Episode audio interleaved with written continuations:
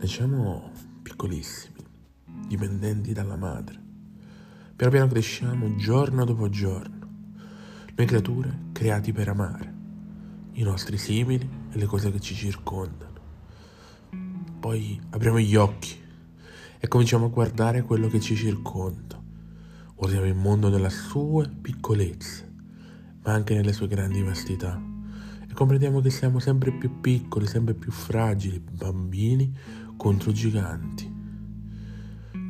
Poi, velocemente, cresciamo, diventiamo adolescenti, esuberanti, alleniamo le nostre gambe, le nostre lingue, il nostro carattere.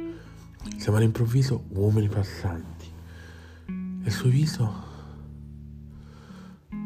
Ecco, eccola lì, la prima ruga. E tutti i capelli che cambiano colore ti senti maturo, ti senti saggio, ma ti senti quando parli e poi comprendi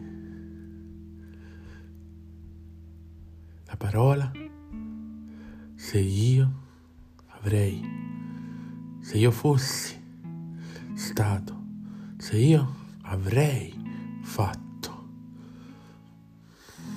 E la tua malinconia che prevede rimorsi, con un italiano un po' sbagliato, perché non hai avuto tempo di studiare, sei andato lontano, ti sei affaticato, neanche le tue mani si riconoscono più da quante picconate hai dato nella miniera dei doni mai raccolti della parola del Signore lo troviamo in Ecclesiaste. Ora vi leggo.